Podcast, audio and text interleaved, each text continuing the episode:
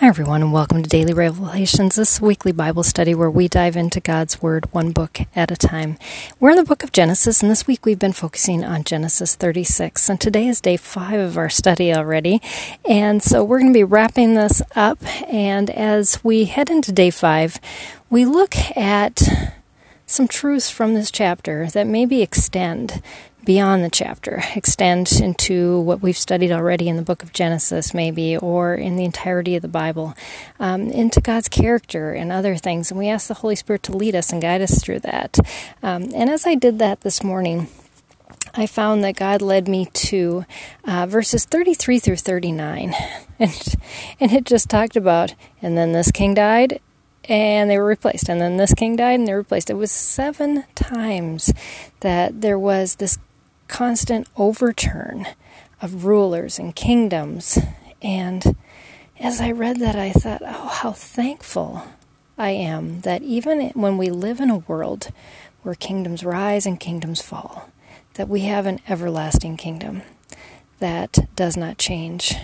And um, so I went to some verses from there. And Psalm 145:13 says, "Your kingdom is an everlasting kingdom, and your dominion endures throughout all generations."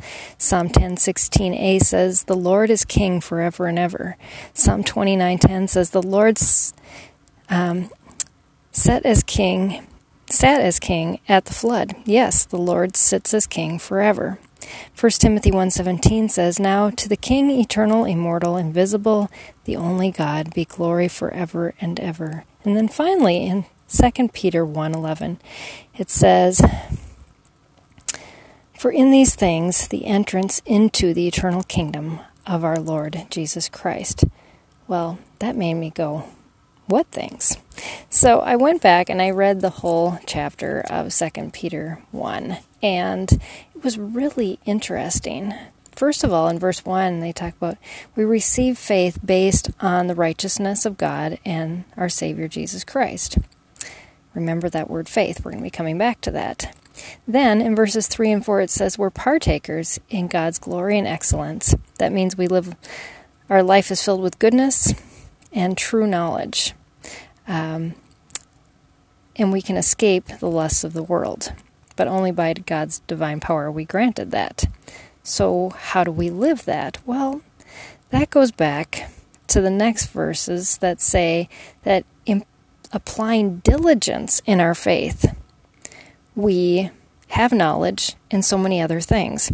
So, um, in verse 8, it says, If we see this list of things, and I'm going to get to that in a second, um, increasing in our lives, that it's fruitful and we become more and more knowledgeable of Jesus Christ, then we are kingdom aware people.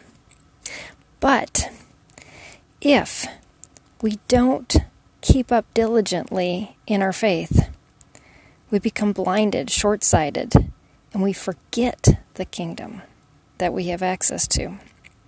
It's through diligent faith. And what is that list? That is kind of like a checklist to say, "Ooh, I'm either there or I'm not." Do you have moral excellence? Do you have knowledge of the things of God? Do you have self-control? Can you persevere through difficult times? Does your character is it marked by godliness? Do you live in brotherly kindness with others? And do you love one other people? That's when we know that we've been living out our faith diligently.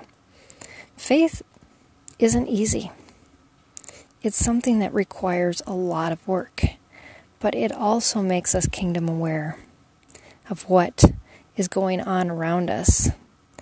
Because otherwise, like this chapter says, we become blind and short sighted and we forget the kingdom we have access to. So I just want to encourage you that um, if you say, Well, I've got some things on my list there that I'm not very good at, just know that it isn't about trying to get better about the things on the list. They're the result. It's about being diligent in your faith and trusting that God can work things out even when you can't. And those things just follow, as well as becoming more and more kingdom aware.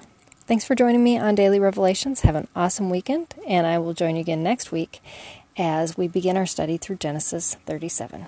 Bye, everyone.